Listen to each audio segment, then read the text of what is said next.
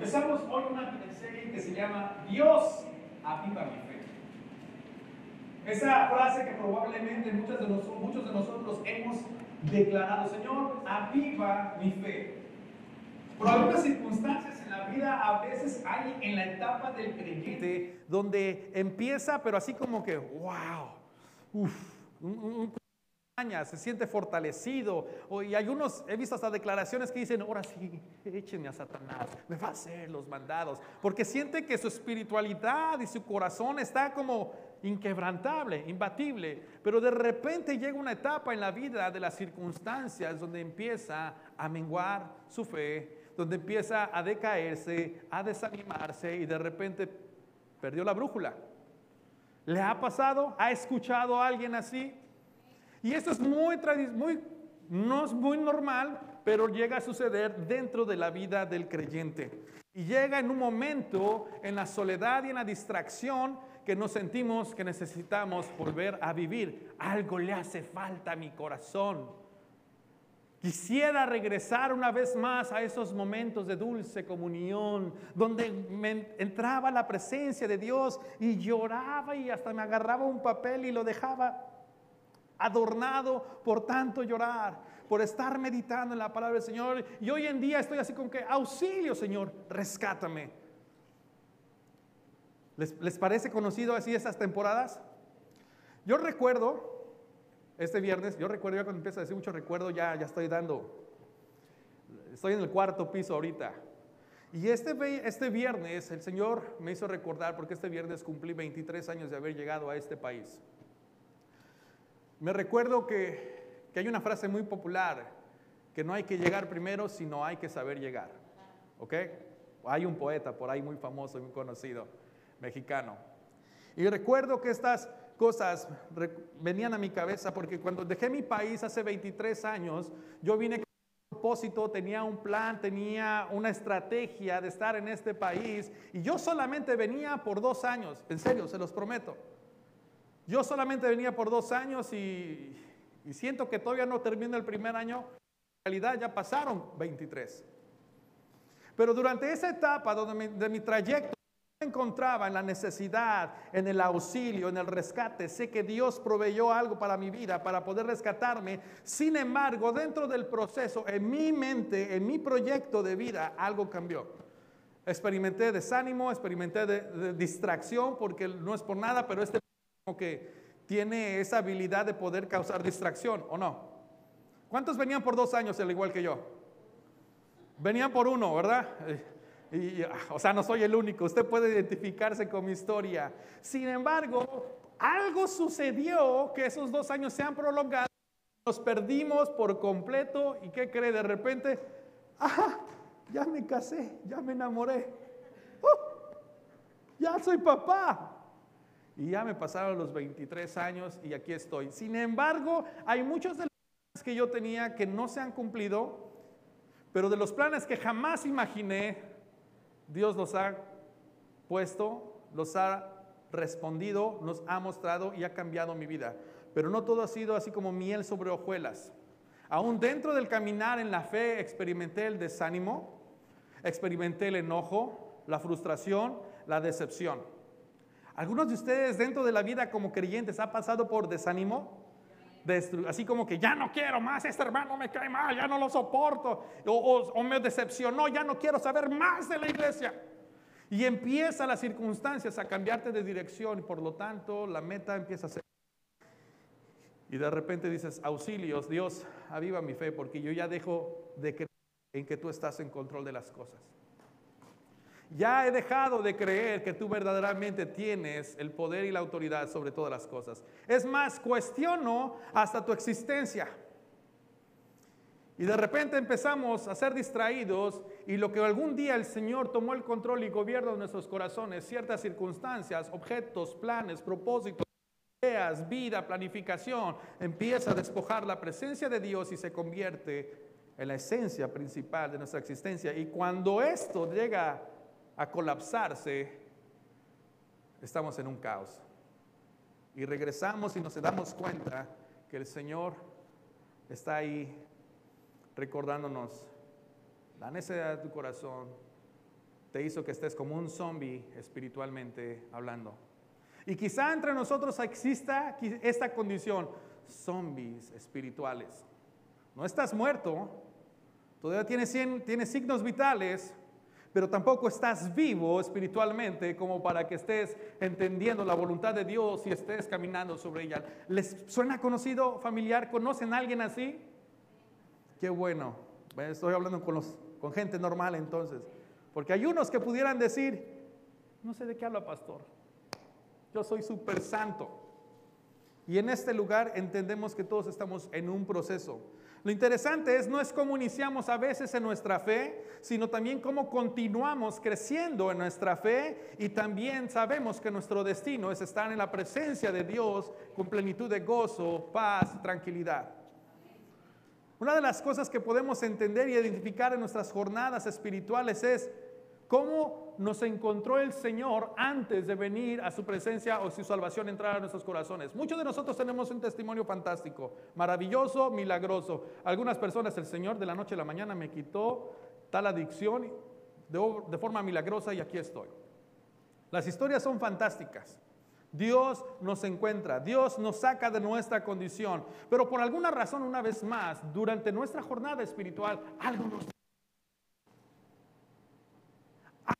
hizo cambiar el panorama, algo más gobernó nuestros corazones y Dios ya nos dio lugar en nuestras vidas. Y dentro de estas distracciones, las consecuencias han sido muy catastróficas en nuestro caminar como hijos de Dios, que hemos perdido la fe y hemos perdido el sentido de la vida y, andamos caminando solamente por donde nos lleva el viento. Esa es la situación. Yo quiero que usted empiece a identificar estas cosas. ¿En qué momento en mi vida personal, en mi caminar con el Señor, dejé de experimentar este avivamiento en mi corazón? ¿En qué momento en mi caminar dejé de experimentar la dirección y el gobierno de Dios en mi, en mi, vida? ¿Qué fue lo que me distrajo? ¿Qué fue lo que me apartó de Él? Porque probablemente algunos de los que estamos aquí empezamos a, practicar las disciplinas espirituales, la oración el ayuno, la congregación. Y no, ¿a poco no fueron los mejores momentos? Señor, ven en este momento. Uf, estoy en el mejor momento espiritual de mi vida. ¿Quién Yo soy la primera, casi estoy seguro, o el primero en irme. Pero por alguna distracción en nuestro caminar, termina la fe. Y ahora nos cuesta trabajo levantarnos temprano para congregarnos. Y ahora las disciplinas han cambiado. Primero yo, mi propósito, y si me sobra tiempo voy a la iglesia. Algo sucedió. Lo mismo pasó al pueblo de Israel.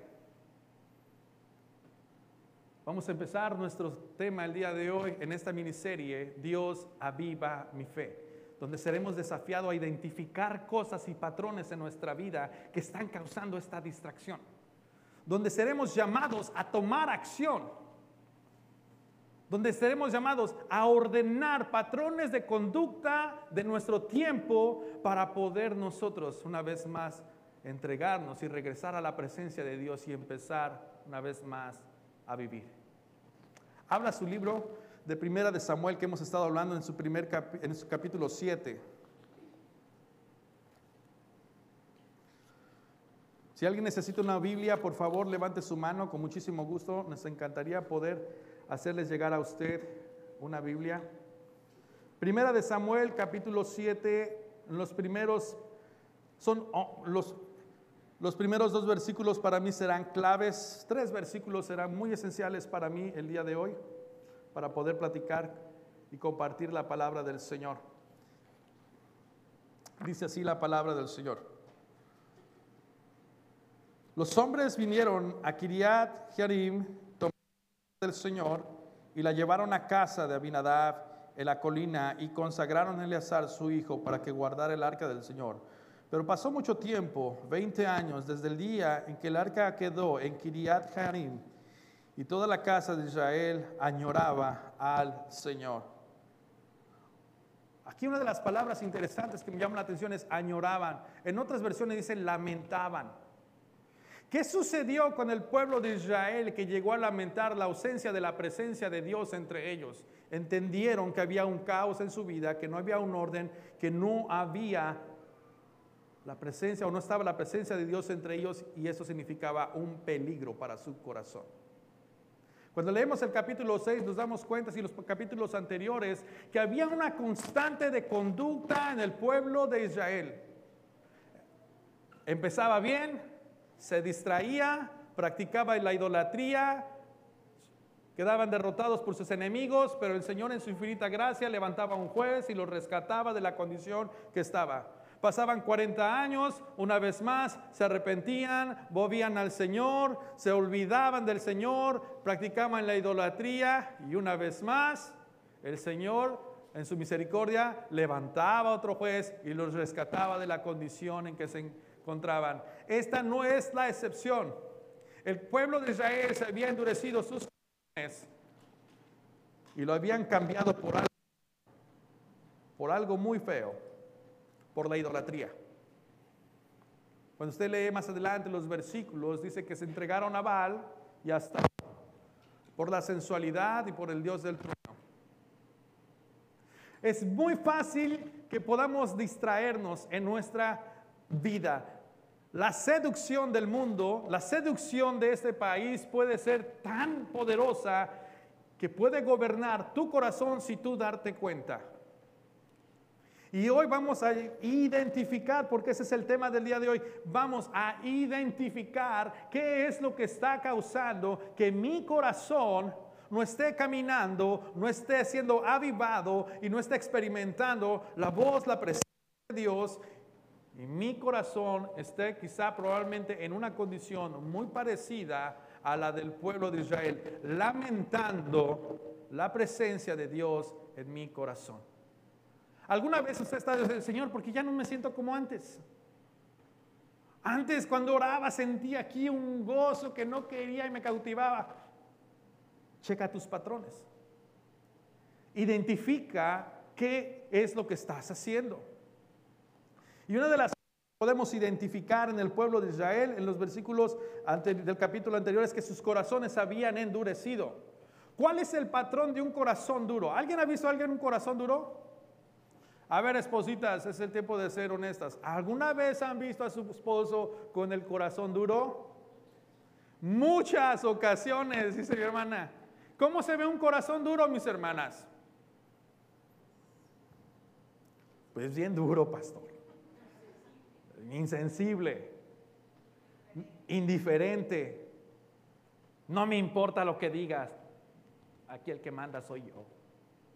Yo pago el gasto trago, yo me afleto el lomo para que nadie te falta. ¿Se acuerdan así? Normalmente son indicaciones de un corazón duro. Pero a ver, normalmente siempre le echamos a los hombres. Ahí va, un 50-50. ¿Les parece bien? Esposos, hermanos, hombres. ¿Alguien visto a su esposita con un corazón duro? No, ya los tienen, pero bien. No, pastor, si contesto esto, me va a ir como en feria.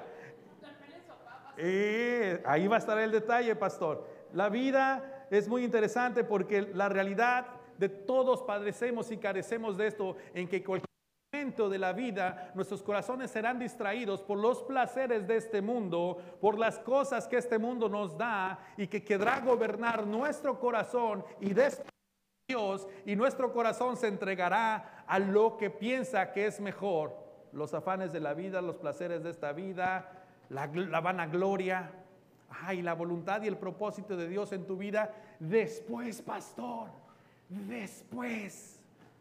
O me da miedo, pastor, porque siento que yo sé que Dios me va a decir que no estoy bien, por eso no oro. Silencio, reina. Yo pensé que sí, cierto, pastor, amén. Pero estas son las distracciones que el pueblo las atravesó y se entregó su corazón hacia cosas a esta, esta idolatría que estaba gobernando su corazón.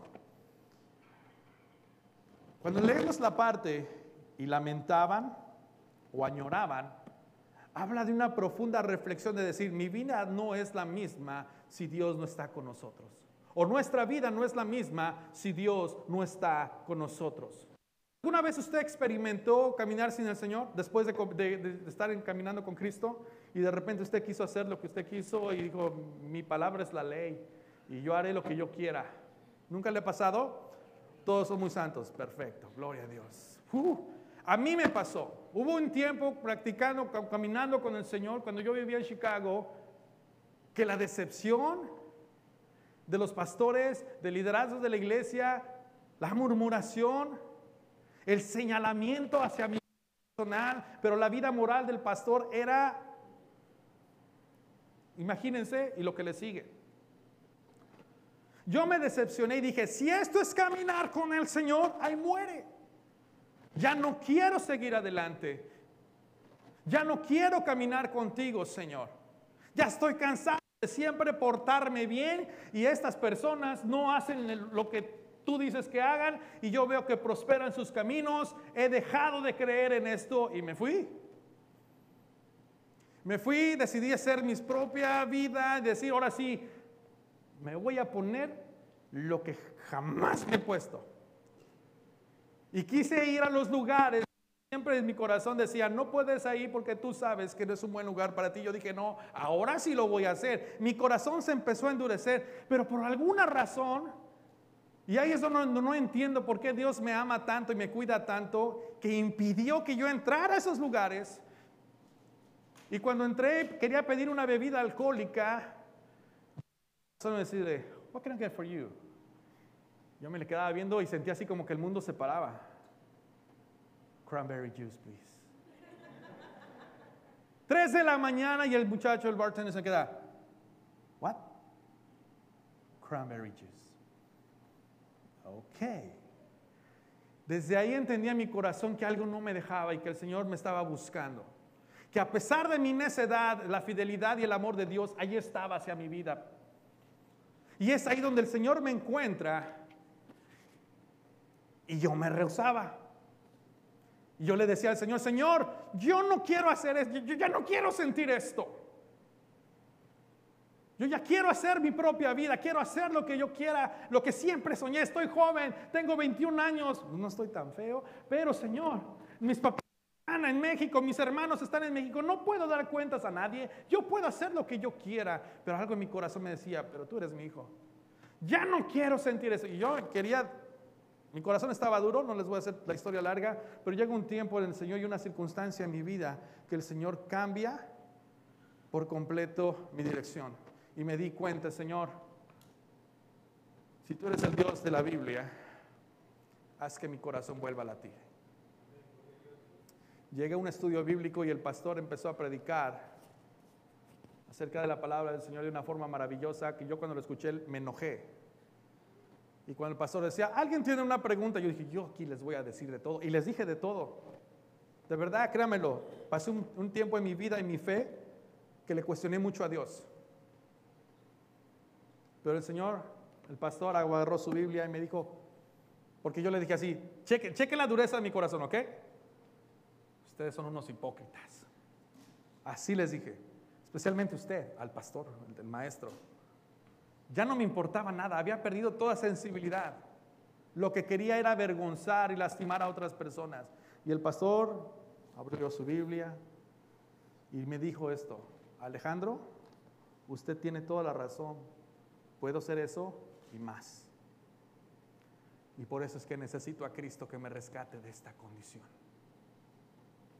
Sentí que me dio una cachetada en cámara lenta. Me desarmó y yo le dije esto porque contestó todas mis preguntas con la palabra del Señor. Y yo le dije, la próxima semana, si me da chance de venir, le voy a hacer más preguntas, pero con enojado. Y él me dijo, ¿qué cree que me dijo? No lo dejen entrar. No, no es cierto dijo lo siguiente, no espere la próxima semana, el Señor lo espera aquí mañana a las 7 de la noche con su palabra para consolar su corazón. Desde ese día pasaron cuatro años, cuatro veces a la semana, escuchando la palabra de Dios y mi corazón, corazón volvió a latir. Cuando le decimos al Señor, a Dios, aviva mi fe, la palabra del Señor no está esperando o no nos dice que es un momento emocional, porque nuestro avivamiento, el avivamiento de nuestras vidas no es a través de una circunstancia emocional, sino son aquellas cosas o acciones prácticas que nos acercan a Dios. La oración, la meditación en la palabra, el congregarnos, el ayuno, el servicio. Son las acciones que el Señor nos ha mostrado a través de su palabra para que juntos, a través de estas herramientas, podamos acercarnos a Dios y mantenernos con vida. Ningún concierto, por más que te diga, concierto, avivamiento, ven a las 10 de la noche y experimenta, va a ser algo temporal, créemelo. Yo ya fui a muchos de ellos. Y probablemente si vas a salir animado y vas a salir como que toma el pandero y ven a danzar y estás. Pero a las dos, tres semanas, cuando no practicas la oración, cuando no practicas la meditación de la palabra del Señor, cuando no te entregas en tu diario vivir constante, se te va a acabar la pila. Y vas a querer otro concierto. Y vas a ser capaz de ir hasta el otro estado. Y vas a corretear a esa banda cristiana porque dices, es que esta es la mera ungida. Pero la realidad es que es una probablemente idolatría y un engaño en tu corazón. Porque tu avivamiento no debe de ser emocional, sino una convicción de la verdad de Dios en tu vida, reconociendo que mi vida necesita de la vida de Cristo en mí. Yo quisiera que en esta hermosa mañana, cuando ves y dices, y el pueblo lamentaba, Israel añoraba al Señor. ¿Cómo te encuentras en tu estado emocional y espiritual? ¿Añoras al Señor? ¿De verdad deseas al Señor?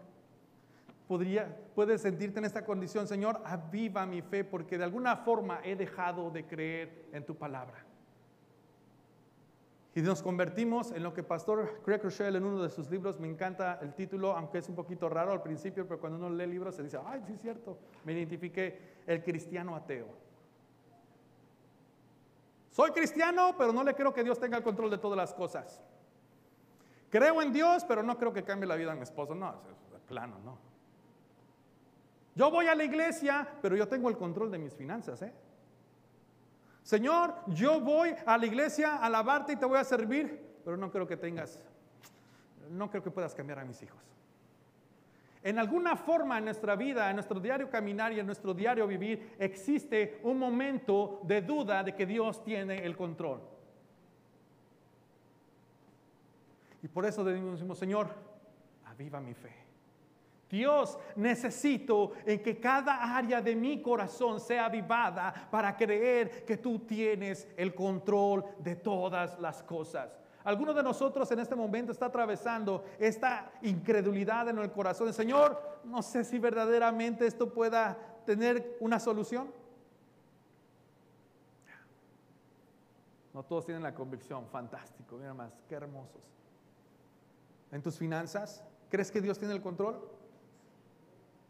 Eso quiere decir que practicas la generosidad porque Dios tiene el control y la generosidad es un atributo de Dios y tú como hijo de Dios practicas la generosidad sabiendo que Dios es el Señor de todo. ¿En tu matrimonio crees que Dios tiene el control? Entonces, ¿por qué amenazas de que lo vas a dejar o que la vas a dejar? O que ya no la aguantas, o que ya no lo soportas. Una más y te me vas. Estás orando, estás ayunando, estás buscando que Dios ha fe para practicar estos principios vivir.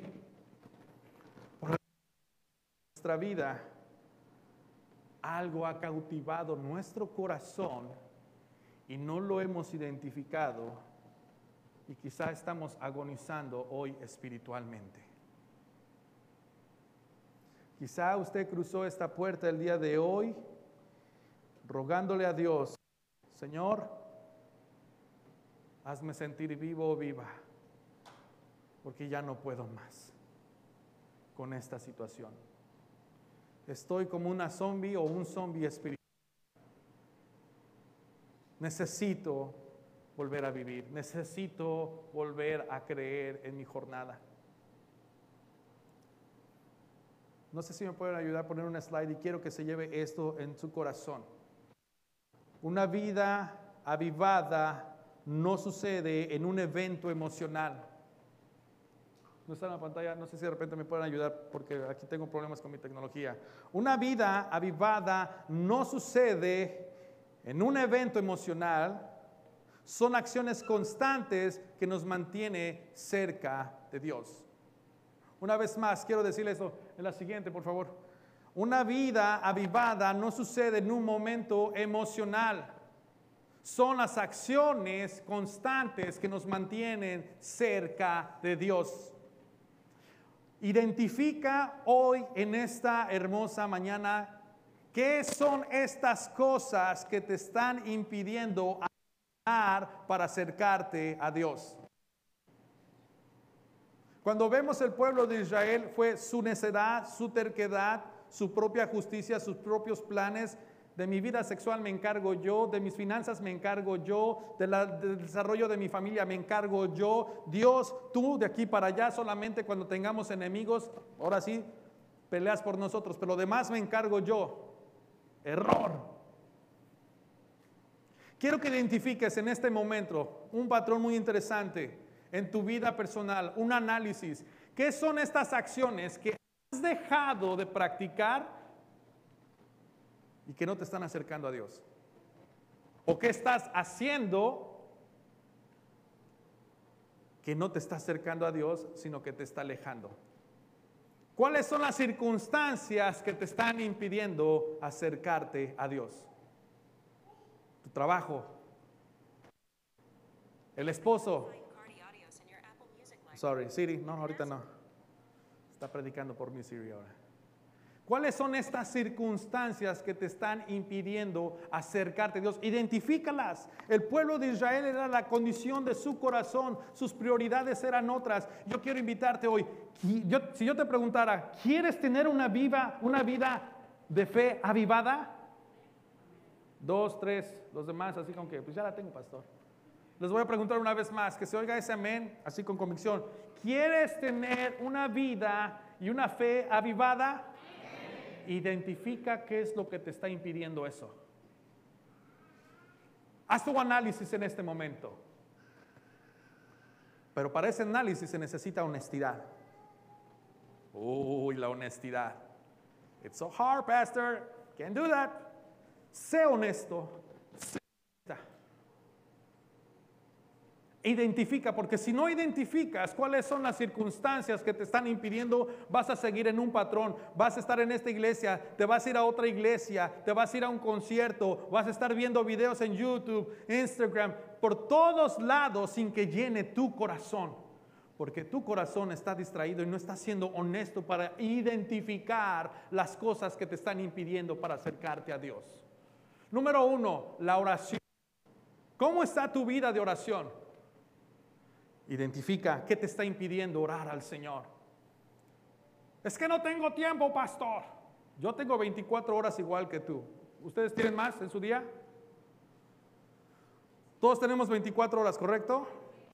El rollo es, ¿cómo vas a encontrar el tiempo? Porque si tú amas al Señor, tu oración es vital, ¿correcto? Ay, pastor, es que llego a las 9 de la noche cansado o cansada. ¿Qué te parece? Te levantas a las 5 de la mañana, si te levantas a las 6, te levantas a las 5, buscas al Señor a través de oración. Ay, no, qué flojera. Te estás jugando la batalla y el juego de tu vida. Si fuimos capaces de dejar nuestra tierra, nuestras familias, nuestras costumbres, nuestras tradiciones, de un país para venir a otro, ¿acaso no seríamos capaces de hacer lo que fuera para que nuestro corazón volviera a latir para en la presencia del Señor? ¿Identificaste ya qué te está impidiendo tu vida de oración? ¿Estás siendo honesto? ¿Estás siendo honesto ahorita? Esposos. Siempre me agarro las parejas yo aquí. Ahí les va. Como pareja, ¿practican la oración juntos? No se me escondan. Ya se fueron al baño, ¿no? Ahora resulta que todos son solteros. Identifica como matrimonio qué es lo que te está impidiendo acercarte a Dios como pareja. Trabajamos mucho, tenemos que organizarnos, tenemos que ordenar, tenemos que ser honestos. Mujer, es que me choca orar contigo porque siempre le pides a Dios que me cambie y me hace sentir bien miserable. Pues la realidad es que siento que eres bien miserable. Pues vamos, pues vamos a orar. Señor, cambia nuestros corazones, te necesitamos. Pero tenemos que identificar. Tenemos que hacer todo lo que sea en nuestras manos para poder acercarnos a Dios y nuestro corazón vuelva a latir. Ya que lo identificaste, hazte tu plan de acción. Plan de acción. Mi amor, yo sé que llegas bien tarde de trabajo y te levantas. ¿Qué te parece si ponemos nuestra alarma a las 2 de la mañana para levantarnos a interceder? Ay, no, ¿cómo crees? Me vas a quitar un tiempo de descanso. ¿Qué quieres? ¿Que el Señor te quite un tiempo de descanso que probablemente es tu idolatría en tu corazón? ¿O que te aparte de su presencia y mueras por toda una eternidad? La oración, Dios, aviva mi fe, es un clamor, es una súplica por la condición de nuestro corazón, cómo se encuentra. ¿Ya identificaste? Plan de acción. ¿Qué vas a hacer ahora? Lo primero que te quiero pedir es que seas honesto y honesta en esta mañana. Entrégalo al Señor. Y pueda decirle, Señor, esto me está estorbando. No voy a decir, Señor, llévate a mi esposo, me está estorbando. No, no así, no tampoco mi esposa. Es la circunstancia. Quizá ni siquiera es que te falta tiempo en tu trabajo, es la condición de tu corazón que está tan duro que no lo puedes identificar.